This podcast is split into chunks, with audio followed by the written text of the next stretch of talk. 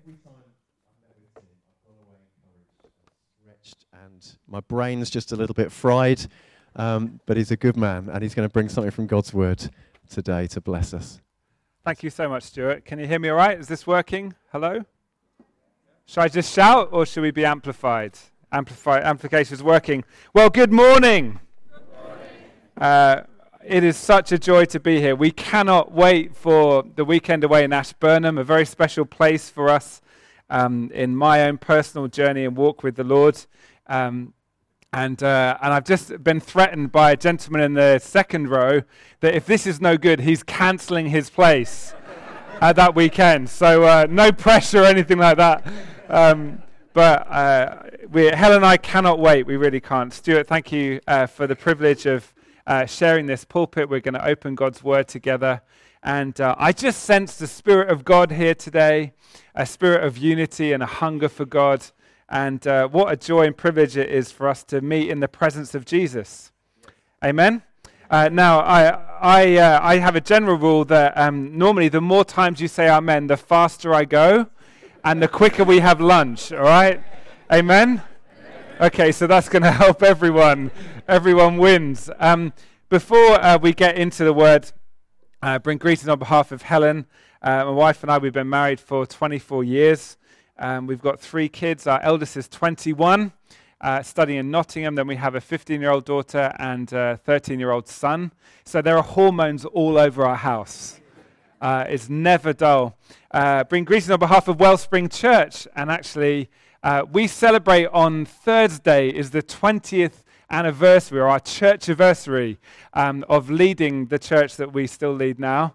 And uh, I'm thanking God for his grace uh, to heal the scars of 20 years uh, of, of uh, leading this church family. And, uh, and they all send their greetings and blessings today as well. Now, there's loads of things I'm passionate about from Watford Football Club to barbecue steak um, there are some more important things I'm, I'm passionate about, and that is the unity of the church. I really believe some of the stuff we've been singing about already today, I really believe very close to the heart of God is bringing different people together in unity. And uh, there's something about heaven on earth when, the, when we get on in the church. Amen. And uh, to that end, a couple of years ago, I wrote a book uh, inspired by the book of Ephesians uh, called The Power of One. I've got some of these at the back. And this, this was uh, part of experiencing both the beauty of unity in the church in Watford when we're gathered together, but also the pain of church splits and all of that nonsense. And so that's what inspired that book. And this is a recurring theme through our lives uh, because just earlier this year, uh, Helen and I published a book that we started writing about five or six years ago called No More Friendly Fire. This has just been published. And I mention it because, um, you know, in the church, there is still a gender war going on. Amen to that? And maybe not in this church. Maybe just all the other churches around, there's no issues. But I believe that uh, something needs to be said uh, to tackle the uh, militant feminism uh, that has caused so much damage, but also the misogyny and the male domination in the church also needs to be challenged. And we need to not only aim for a spirit led equality in the church, which is a good start. But I also believe there's something beyond equality that the Church of Jesus Christ is meant to model, and that is the synergy of men and women serving alongside each other when the competition has ended between us, and we can actually make ground for the uh, kingdom of God and not fight each other. Uh, amen. Some, someone's going to say amen. Well, um, I brought a couple of copies of uh, those books at the back, and you can get those um, at the end. Um, but I mention those because because uh, it's it's just exciting to see the way uh, when God when you go through some stuff. Let me just say this. Um, whatever anyone brings to the pulpit like this, whatever anyone brings, it's always because we've been pulled through a few hedges along the way. Do you know what I mean? It's because we've been through some stuff on the way. And what happens here is not entertainment. I'm not here to entertain you. I'm not here to persuade you to book to come on the church weekend away. Okay? I'm not here to uh, educate you. Uh, I really believe something happens when someone's life is is brought to uh, light uh, as we read the Word of God together. And in the mess and in the pain and in all of that that comes together, what might happen today is revelation. Uh, do you know transformation comes not through education, but through revelation? And I'm preaching today with a view that God wants to bring from some transformation to our lives. Uh, and I know right now where you're sitting, and maybe people even listening to this recording, wherever they are, uh, I believe right now some of you are wondering what the point of it all is. It's a good question. What is this all about? Maybe you're thinking that about your career or your work, and you've got to a point in your career or your life at work, and you're wondering, actually, what is the point? Maybe in your family, you had dreams about what family was going to be like, and you get to a point where it doesn't all work out the, in the kind of Instagram, Kodak moment kind of way. Maybe the Disney dream is long gone, and what you've got is, you're like, is this, is this what it's all about? Maybe your body isn't the same shape and size that it was when you were at your peak. I'm not being personal about anyone here.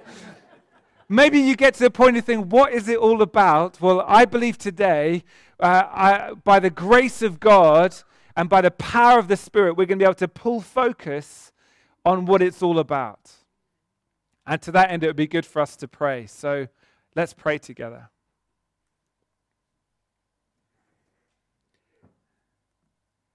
Heavenly Father, Father of the nations, God of all creation, timeless God, we come to you today and Lord, we, we don't need more thoughts in our head unless they're your thoughts.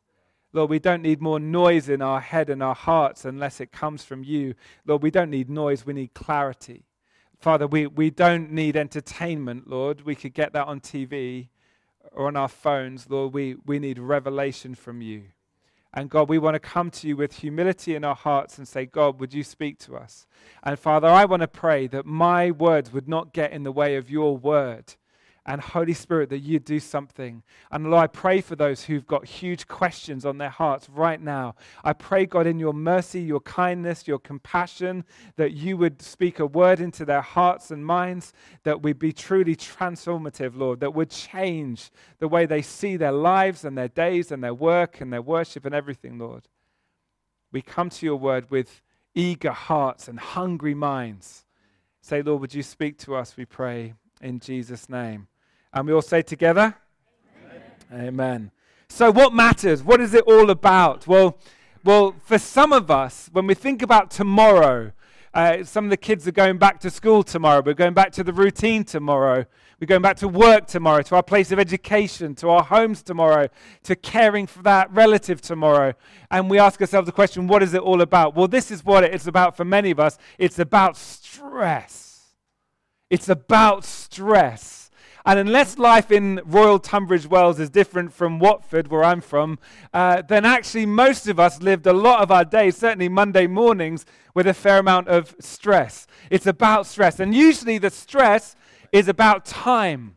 That usually the stress is we don't have enough time don't have enough time to get the kids to school, don't have enough time to f- complete that project, to get that presentation done, don't have enough time to go through all these emails and to go through all of this kind of work. Uh, and then we, we have this, as you see on the screen already, uh, Doctor Who. I love this advert. It's about time. About time to have a, a female doctor, I think was the point. Uh, maybe they'd read the book. Um, it, it's about time. See, the thing is, most of our stress is about time and, uh, uh, and we're stressed about uh, we're getting older and some of our dreams are slipping away. We, we have hopes for the future and they seem to extend beyond the horizon. Uh, and we get stressed about time. And even in life in the church, and even in our daily life, and even in today, we get stressed about time. Well, for, for Doctor Who, it might be about time, but I want to tell you today uh, when it comes to Jesus, it's about eternity. That we need to pull our focus and broaden our vision and see way, way, way beyond the timeline of our five year plans. We need to see way, way, way beyond the hopes and dreams for what retirement might look like. But we need to, we need to see that there's something that happens after retirement. Can I hear an amen? Uh, that, that actually something extends beyond what we can see. And with Jesus, it's always about eternity. And you know, this whole talk is building up to a fantastic time of celebrating our eternal Savior, the Lord Jesus. Because I love to talk about loads of subjects, but there's no subject on the planet I'd rather speak about than Jesus Christ, the risen one, the one who is eternal, the Alpha and the Omega, the beginning and the end. Jesus is the one that really gets my heart going compared to everything else. I love my wife, but compared to Jesus, she's just my wife, you know, she's amazing. But honestly, there's no one, nothing compares to Jesus. What a beautiful name it is. I want to say to you today if you've got so bothered with today and tomorrow, then maybe God, by His grace, would expand your vision and to get excited about eternity. That's what we're going to look at today. And today's talk is um, going to thread through. And if it was an episode of Doctor Who, today's talk would be the mystery of Melchizedek. Should we all say that together? The mystery of Melchizedek. You have to say it in a low voice. The mystery of Melchizedek. And some people like, Mel, Mel who? I've heard of Mel Gibson, not heard of Melchizedek. Um, so we're going to look at the mystery of Melchizedek. And this isn't going to make sense until the end, but just hang, you know, stay with me, okay? We're going to start by looking in the book of Genesis. We're going to go from Genesis to Revelation in the next 30 minutes or so, trust me. And uh, we're going to start in Genesis, and there's a great passage where um, Abram, the father of the faith, has just uh, received a military victory um, with God's help uh, over a place called Kedorlaomer. And, uh, and then there's this mysterious happening. It's like a, a thing from another world. And we're going to read from Genesis chapter 14. And I'm reading from the New Living Translation. So uh, this is what it says in verse uh, 17. After Abram returned from his victory over Kedorlaomer and all his allies, the king of Sodom went on to meet him in the valley of Shaveh, that is the king's valley. And Melchizedek, the king of Salem, and a priest of God Most High, brought Abram some bread and wine. Melchizedek blessed Abram with this blessing Blessed be Abram by God Most High, creator of heaven and earth, and blessed be God Most High, who's defeated your enemies for you. Then Abram gave Melchizedek a tenth of all the goods he had recovered. Then King of Sodom said to Abram, Give back my people who were captured, but you may keep for yourself all the goods you've recovered. Abram replied to the king of Sodom, I solemnly swear to the Lord, God Most High, creator of heaven and earth, that I will not take so much as a single thread or sandal thong from what belongs to you. Otherwise, you might say, I'm the one who made Abram rich. I'll accept only what my young warriors have already eaten, and I request that you give a fair share of the goods to my allies, Aner, Eshcol, and Mamre. Okay, so somebody think, wow, what, what is actually going on here? It, it doesn't actually fully make sense. What we're seeing in this glimpse in Genesis is a shadow of a light still to come. What we're seeing here is an encounter with a mysterious figure called Melchizedek, the king of Salem. Well, uh, this is a foretype, a foretelling of the city of Jerusalem, the most holy city in the history of God's people. Jerusalem. He's the king of Salem, which means peace. He's the king of peace. It means uh, Melchizedek, the, the son of righteousness. So he's righteous and he's uh, the king of peace. And he comes kind of from nowhere and he's a priest. And he's a priest of El Elyon, of God Most High. Mysterious figure lands and they share bread and wine. Oh, I love this story bread and wine. Strange thing. So they, sit, they have a ceremony where they sit and share bread and wine. And in response to this encounter, um, Melchizedek, the king of Salem, the king of peace, the one that we don't know where he comes from and we don't know where he goes to, hello, he's, he then blesses Abram and gives a blessing in the name of God Most High. Wow, kabam. They have this moment, a God moment with the creator of the universe, and in response, Abram looks at all the spoils of this battle that God was, uh, allowed him to be victorious in, and he gives him a tenth, a tithe. This is the first mention of a tithe. And he gives a tithe to Abram as a priest of God Most High. You see, he's giving to God, not to Melchizedek. Melchizedek wasn't taking an offering. You know, Melchizedek actually came with bread and wine. He was the one who was giving all along. But anyway, Abram's response is to give a tithe to Melchizedek. What a fantastic story. And I love this because then the story carries on. No further mention of Melchizedek. Wow. An encounter this is about the mystery of Melchizedek. I'm telling you, it's about eternity.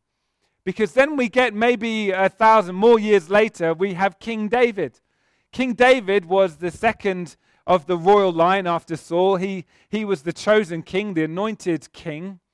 And he wrote many of the Psalms, as we know. And in one of those Psalms, you can tell he's had a glimpse of a kingdom beyond his own. Now, David had a promise of a kingdom that was going to be eternal, that kingdom would never end.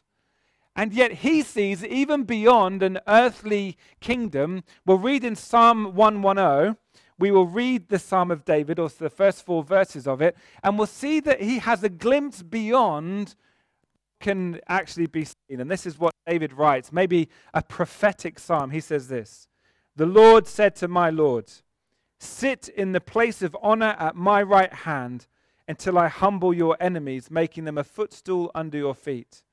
The Lord will extend your powerful kingdom from Jerusalem. You will rule over your enemies.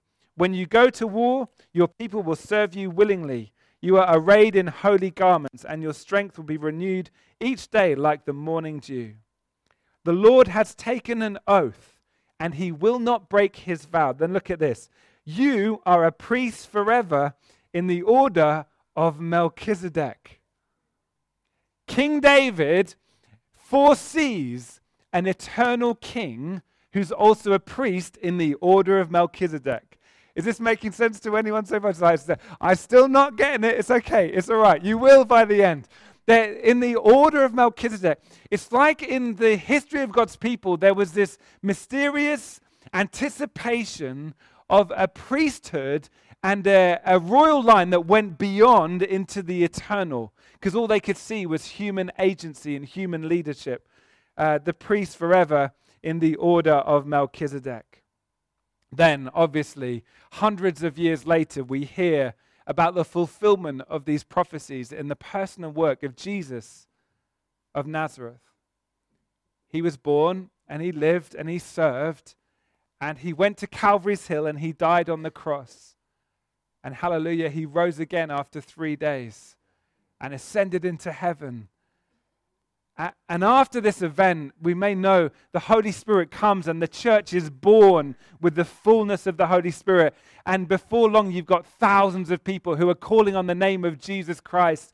And you've got the church, but then not everyone liked it because it upset the priesthoods of the day and the kingdoms of the day, to have this group of people claiming that Jesus was the Lord and was their king.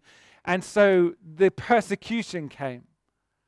And it wasn't long, within 30, 40, 50 years of Jesus' ascension, the church is under pressure. And they're feeling discouraged. Uh, I don't know about you, but I, over the years, discouragement builds up, doesn't it? Uh, and the clarity about who Jesus is doesn't always stay. Is that just my experience? I'd love to say that I've never had moments where I've taken my eyes off Jesus, but I'd be lying to you. I'd, I'd love to be able to say that I've never felt like giving up on the whole thing, but I'd be lying to you. Because there have been times, even leading a church, when you wonder, what is it all about? What is it all about? We come, we sing songs, people come, people go, people break their promises, people let you down. And, and I've come to awareness over 20 years of church leadership. I disappoint people for a living. That's what I do. Uh, that, because I can never meet the expectations people place on me. Every day I'm disappointing someone. So you understand, over the years of being pulled through this, there have been times when I've lost focus on what it's all about. Well, the people in the Hebrew church, the, the church of around AD 60, AD 65, these people were discouraged as well. And they were thinking, well, maybe I'll go back to the old Jewish ways, the old traditions, because they were comfortable and nice and predictable. Into that context, someone we don't know who it was wrote an amazing sermon called the Book of Hebrews. And it's kind of a mystical, brilliant book. It's got so many levels to it. And we're going to read a few more verses from this, and then we're going to unpack this mystery. You see, what he's writing for is he doesn't want the church to give up. And he, he, he's pleading with the Hebrew Christians not to lose sight of the big picture and of the eternal framework of their ministries and their lives. And we're going to turn to Hebrews chapter 7. And as you find it in your Bibles, it will come up on the screen. You need to know that this is in the middle of a conversation, a dialogue, a, a speech, if you like, um, which is also talking about their lives and their attitudes. He's talking about Aaron, the high priest. He's talking about priesthoods. And uh, we'll unpack that in a moment. And just a warning in a couple of minutes, I'm going to need the help of at least uh, 14 or 15 of you uh, to finish my talk. All right. So um, the quicker you volunteer, the quicker we'll finish, the quicker we have lunch. Uh, we're going to read from Hebrews chapter 7. And uh, the preacher has been talking about priesthood. He's mentioned Melchizedek already. And uh, we'll pick up at the end of one little mini section, then we're going to read to the end of the chapter. And he's talking about priesthood, okay? This is the traditional Jewish priesthood. And he says this And if the priesthood is changed, the law must also be changed to permit it. For the priest we are talking about, he's talking about Jesus, belongs to a different tribe whose members have never served at the altar as priests. What I mean is, our Lord came from the tribe of Judah, and Moses never mentioned priests coming from that tribe. Then, verse 15 this change has been made very clear since a different priest, who is like Melchizedek, has appeared. Jesus became a priest not by meeting the physical requirements of belonging to the tribe of Levi, but by the power of a life that cannot be destroyed. And the psalmist, and he's quoting Psalm 110, and the psalmist pointed this out when he prophesied, You are a priest forever in the order of Melchizedek. Yes, the old requirements about the priesthood were set aside because it was weak and useless. For the law never made anything perfect. But now we have confidence in a better hope. Everyone say, better hope. Better hope. We have confidence in a better hope through which we draw near to God. This new system was established with a solemn oath. Aaron's descendants became priests without such an oath. But there was an oath regarding Jesus, for God said to him, and this is quoting Psalm 110 again The Lord has taken an oath and will not break his vow. You are a priest forever. Because of this oath, Jesus is the one who guarantees this better covenant with God.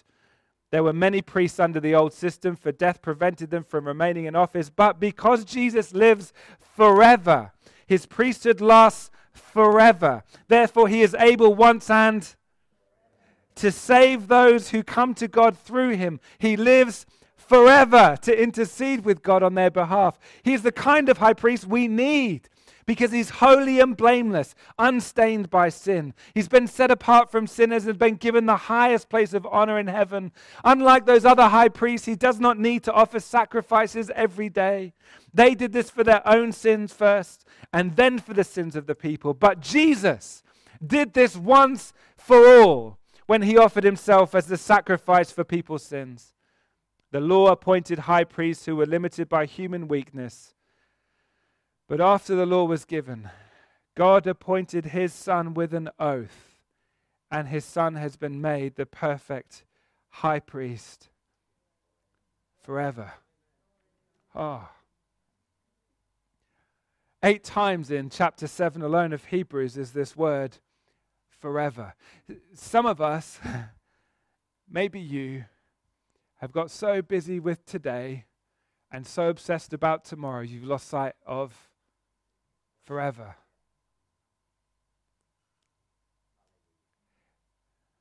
He rules and reigns forever.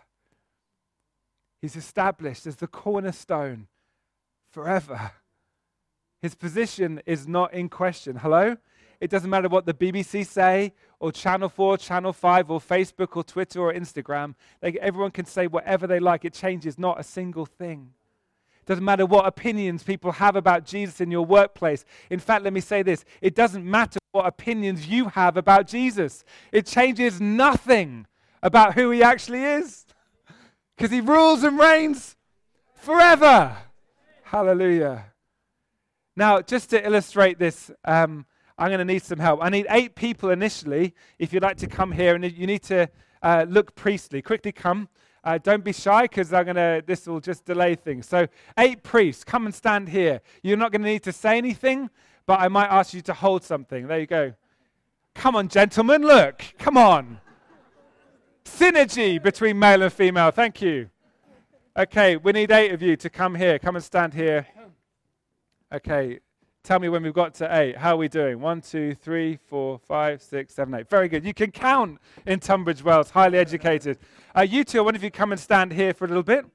That's great. Um, one of you could, you look, oh, you look just the part, actually. Just stand there. okay. So, uh, these are our high priests, okay? Do they look priestly? And uh, the first of those has already been mentioned in Hebrews 7. You can have a piece of string. And you're Aaron. Um, and then we have, I believe we got this order right. Then we have Eleazar. Um, then we have Phineas. These are, so this is Aaron's son. I know they don't quite look like they could be related, um, but there you go. Um, and uh, after Phineas, we have um, Abishua. Uh, that's your son as well. It's very male, very patriarchal. That's how it was. Okay, and then we have Bucky. I love that. Any Marvel comic fans know uh, why that's a great name. Okay, so these are the first five high priests. They went into the tabernacle, they went into the Holy of Holies, and one day a year, on the Day of Atonement, the high priest would go in beyond the curtain and sprinkle with blood. And if they were right themselves with God, they could make the whole nation right with God. Just in case they weren't and they'd been naughty, they tradition says they had a rope around their ankle to hoik them out if they if they died in the holy presence of God. And Aaron was the first to go in and survive and go in beyond the curtain into the very presence of God Most High, of El Elyon, of Yahweh, the great God of creation. And when he finished his duties, he passed it on to his son, and they passed it on to their son, and next son. And then this is the first five generations. Do they look priestly? Look very good. Okay. Now, um, hold your string. You're going to need it. So then, uh, after 42 generations, 42 years, then the 47th priest was actually and uh, some of you will boo at this point if you're. Uh, uh, if you remember the time of Jesus, there was a high priest called Caiaphas. Boo. Some of you know the story. He was responsible um, for very influential, let's put it that way, in the crucifixion of Jesus. Caiaphas was that year was the high priest. He went into not the tabernacle but the temple into the presence of God on behalf of the people to make atonement. Then, a number of years later, what, 30 years later, um, by the time that Hebrews is being written, um, we have um, Jesus, son of Damnius. I love that. What a great name. We have Jesus in AD 62 and AD 63 was the high priest. And the people who first received the uh, sermon to the Hebrews, probably they remember going up to the temple and say, Oh, who's, who's the high priest this year? Oh, it's Jesus. And uh, the next one was Joshua ben Gamla. Uh, there you go. You can see their, um, their pieces of string represent their lives, just a, a short span of a life. Uh, and these, these they, they were born and they lived and they served, and then what happened? They died. They did. And generation after generation. And the whole of the God's people were looking to them to make things right between them and God. Uh, and by the time it kind of fizzled out, not long after Joshua ben Gamla, um, because the temple was destroyed about 10 years after Joshua. So, you know, Joshua means God saves, so does Jesus, uh, means salvation. It's about salvation here. Um, but they were the ones who served. You know, uh, pity anyone that puts trust in the wrong Jesus. Can I hear an amen? Hello? Pity anyone who puts their trust in the wrong Jesus. Now, I need some kings. I need five people to be kings. Uh, come if you'd like to uh, come forward, please, very quickly. Um, I need some kings. They look very kingly. Okay, one, two, three, uh, four. I need a fifth king. Someone's being prodded. Gentlemen in there with a bit. Oh, no, you've just been trumped. Okay. now, um, you can stand in front and you need to start in this gap. Come and line up just here. Um, come and stand. This is, um, yeah, there you go. You can be Saul. Okay? So, um, the priests were long established, and then we had King Saul. And uh, then uh, Saul didn't do too well, did he? I really, if, if, if this was a pantomime, Saul would be like, boo. what a disappointing king. So disappointing while he was still reigning. Then David, we should go, hey! So David was appointed, anointed, um, and actually amazing promises made to him because of how his heart was. He was set aside. And do you know, the Lord said, from your line will come an eternal kingdom. Um, he passed on to, oh, you're not a king, you're a, um, to Solomon. Okay, there's Sol- Solomon. And uh, then we have a gap. So if you can come along this way a bit more. Um, at the time of, actually, you go this way. I haven't really worked this out very well, have I? Caiaphas, you come here. Come this side here. You can move up a little bit. Um, you can be, uh, come this way here, please.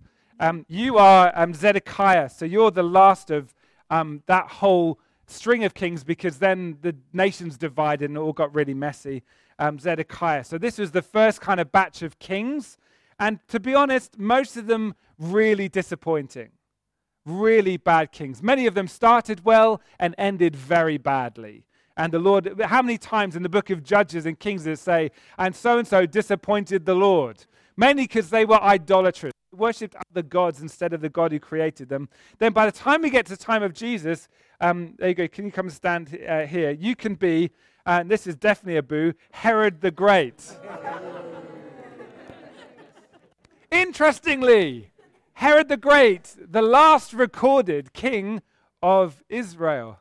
At the time of Jesus, you have this terrible dynamic going on of a corrupt high priest called Caiaphas and a really, really corrupt, murderous king called Herod the Great. Now, we look at this and we look at the people of God and we say, now, what a rogues gallery! What a disappointment! And yet, this is the kind of people that we used to put our trust in.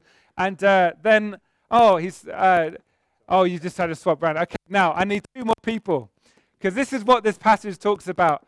And uh, wonder if somebody can stand, gentlemen, would you be able to stand here and just hold this piece of string? It's not a difficult job. Uh, come and stand here. And your, your name's Alpha, okay? We'll call you Alpha. Could you stand on the step, please, for me without falling off? Thank you. Uh, just stand there. Okay. So just hold it. Yeah, Omega's coming the other end. I need someone standing there by the time I've unraveled this, all right? This is going to help somebody today. It's definitely fun for me to do this, so uh, hopefully helpful to you. Is the, Omega's ready and waiting. Um, here we go. There we go. Now, this is what Hebrews 7 is saying, and this is what we should rejoice in. We're not going to cut this because it actually goes on forever. Just hold that nice and high. Okay. This is what we celebrate today the line of Melchizedek, the order of Melchizedek goes from the beginning to the end, the Alpha and the Omega.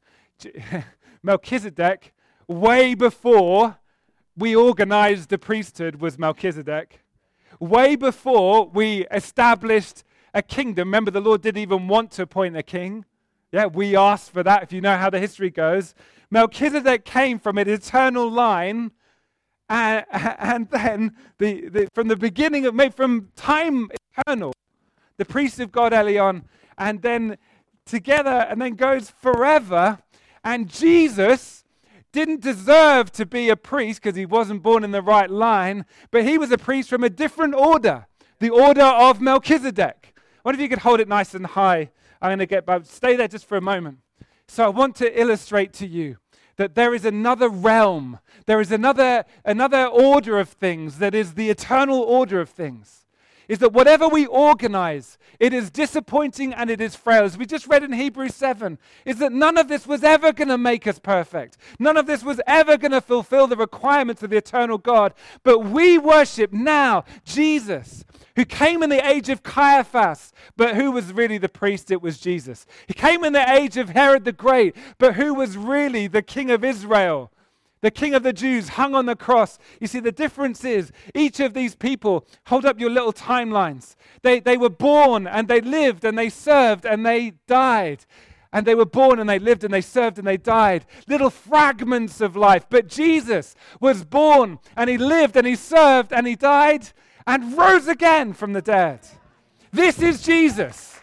This is the line of Jesus. So do not lose heart because the one we worship is greater than everyone that's come before. Do not be discouraged. Do not lose vision because he is our vision and it's all about eternity. I wonder if you give a round of applause to everyone here. I wonder if you could wind it up for me.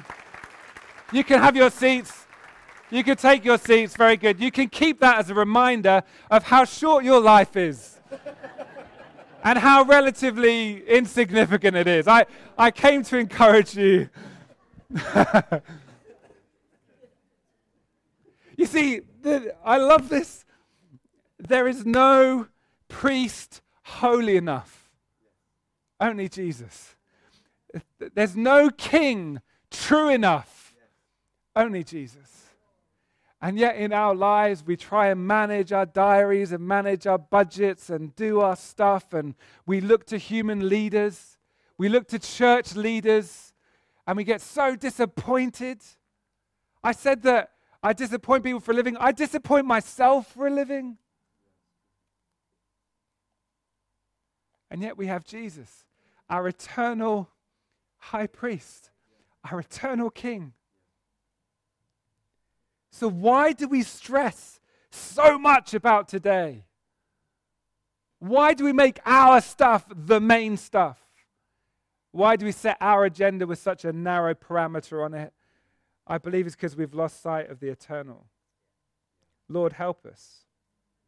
C.S. Lewis said this It is since Christians have largely ceased to think of the other world that they've become so ineffective in this. Aim at heaven and you'll get both earth thrown in. Aim at earth and you'll get neither. I believe this is a word for someone here personally. It's a word for us all. It's a word for Tunbridge Wells Christian Fellowship. We, we need a bigger perspective. We, we need to see way beyond. See things in light of eternity. It's about eternity. Just a few areas I'm going to apply this and then we're going to pray. Today and tomorrow. It's about eternity. This moment, we, we're not living for the moment, we're living for an eternal king and a forever kingdom. But today can make sense in light of eternity. And you know all the stress about tomorrow, and I believe prophetic this is for someone today. You, you feel like tomorrow, Monday morning, someone here today, you feel like a juggernaut is headed towards you. You feel like actually you don't know if you're going to survive tomorrow. I want to tell you, you're not only going to survive, you're going to see whatever trouble it is, whatever diagnosis it is, whatever appraisal it is at work. I don't know what it is, but something feels like it's coming towards you, it's going to crush you. I'm telling you, it will not, because an eternal king has you in his hand, and he is not letting go of you. So, so don't be afraid. Whatever you do, don't be afraid about tomorrow and know that today makes sense if it's in light of eternity. Make each day count and trust God with tomorrow and live for something way beyond the horizon. God is sovereign and He'll do what He wants to do, and we trust Him. Amen? Secondly, work and worship. It's a tragedy that we've made work and worship two different things. It's a tragedy we don't realize that what we do on our Monday mornings and our Thursday afternoons, it's all worship, yes? It, worship isn't singing, but singing can be worship. It, singing isn't always worship. Sometimes singing is just singing, but some, there's a time moment singing becomes worship. But you know, your work is your worship. What you do, how you do it, how you relate to your boss and the people that work for you, how you deal with your kids and your grandparents. All of that stuff is all related to how you do whatever your job, how you answer an email. I want to say that that can all be it can make more sense in light of eternity. But I don't want to do all these forms. Well, I know you don't, but, but let's do it for an eternal purpose. And let's do it as an act of worship. Our work can take on a whole new level of meaning if we realize that we're worshiping an eternal high priest and all of creation, all the angels, and everyone is, is celebrating around the throne of his grace, his eternal holiness. Hallelujah. You know, when you're worshiping Jesus with your life, there's no such thing as a dead end job. Hallelujah. Thirdly, talents and treasure. I love the thought that the talents that God's given us are not going to end at the grave. They'll go on growing into eternity. We're, we're going to carry on growing. The talents, the things He's planted in your life, they're going to carry on growing. But I also want to say this when it comes to our giving, and it would be a shame not to mention this simply because it runs through the whole story. Melchizedek blessed Abram. What did Abram do? He didn't pay a tax. This was before the law. Hello? This is a long time before the law of Moses. This is a principle with a promise. It's not a covenant with a curse. It's not a law with a uh, punishment. It is a principle that comes with a promise. And it was enough for, if it was enough for Abram to do this, then maybe it's enough for us. You know, if, if we would take this seriously, we'd realize that whatever Abram did, then we should probably follow suit with that. He was giving to the priest of God Most High. So when he gave money to, he was giving to God a tenth, a tithe of what he'd received. And if you read the rest of the story, remember what we read in Genesis 14, he actually doesn't really hold on to the rest of it either. It's not a law to tithe, it's a great principle, though when it comes to our treasure, what would it mean if we were thinking, well, I'm not, I'm not giving to Tunbridge Wells Christian Fellowship, I'm giving to Jesus? The offering takes on a whole new level, doesn't it? Oh, well, I'll give 20 quid to, to the church, but what would I give to Jesus? Wow. Well, uh, Lord, if this is for you, you can have it all. And if you having it all means I begin with a tenth, then half the tenth.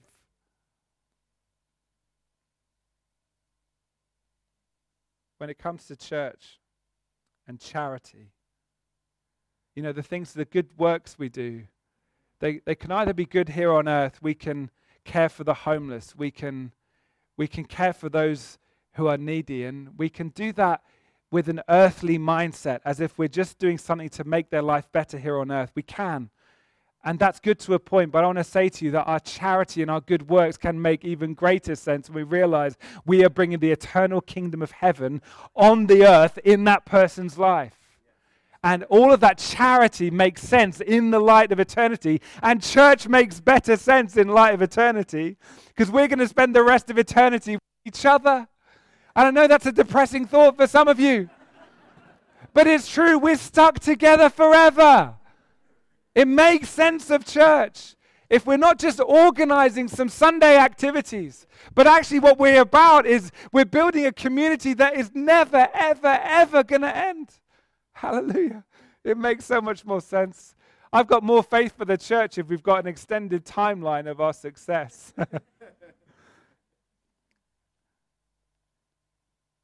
when it comes to life and love, it makes sense in light of eternity. If we're laying foundations for the next generation, the next generation, the next generation until Jesus comes again, and you and I both are the same, we want when Jesus comes again, Him to find us doing what He asked us to do with a good heart and with a love for Him. Let's live above the short timelines of our lives and live in the higher line. And I'll finish with this thought. We have not just now, but forever interceding for us. Jesus, the great high priest. Eternal and at the right hand of God. And when we mess up, still interceding for us. And when you mess up next year, and there are things that we're all capable of doing that we don't want to do, and do you know sometimes we do them anyway? Interceding for those things for those failures, for that brokenness, still making it good in the throne of God. He's gone once and for all into the presence of God Most High, El Elyon, and He's interceding for you and He calls you by name. He's interceding not just for the person next to you, but He's interceding for you. And I say to you today if you're not a follower of Christ, if you've not thrown everything at His mercy, I plead with you Stop living uh, in the broken lines of broken lives and putting your trust in broken things when there is a, a perfect and a complete and an everlasting Savior who wants to invite you into his eternal family. Stop putting your trust in the short term when eternity is available. He, Jesus is not just a figure from history, but he's the King of eternity. And He is the fulfillment of the mystery of Melchizedek. Then we get to Revelation. And John is on the island of Patmos. He has a vision. He gets a glimpse into the eternal. And he writes the book of Revelation. And in the opening of that book, the first chapter, he makes this, he hears the Son of Man. That's what he says. When I saw the Son of Man, I fell at his feet as if I were dead. If you like, just like an unholy person would in the presence of a holy God. He says this But he laid his right hand on me and said, Don't be afraid. I am the first and the last. I am the living one. I died, but look, I'm alive forever and ever. And I hold the keys of death and the grave. I'm going to pray and hand over to the band or to whatever's happening next as Stuart leads us. But can I plead with you and implore you lift your vision, open your heart, and live for something that goes beyond your timeline and your schedule and your diary. And I believe for Tunbridge Wells Christian Fellowship, this place is going to be like heaven on earth, and people are going to come into the transcendent. They're going to experience the incarnate presence of God in this place and be aware that tomorrow has no fear worth fearing because Jesus is alive and well in this church. Let's pray. Heavenly Father, I thank you for revealing to us uh, a greater glimpse of your Son, Jesus Christ, the risen King. And God, I want to pray right now as we worship you that you'd help, Lord, our hearts to be filled again with the spirit of revelation. God, would you show us again the beauty and the glory of your majesty? Lord Jesus, have your way in this place and receive our praise and receive our lives. And God, I pray a blessing of your manifest presence in this fellowship both the central congregation, Lord, and the one in the south as well. I pray, God, that you would bless them. Every time they meet, that your presence would be made manifest. Lord, that your love would be made real, and that people would come into their presence and say, Wow, eternity has touched today. The forever kingdom has been made present in this place. Lord, may your presence be the hallmark of every gathering, every prayer meeting, and every leadership meeting.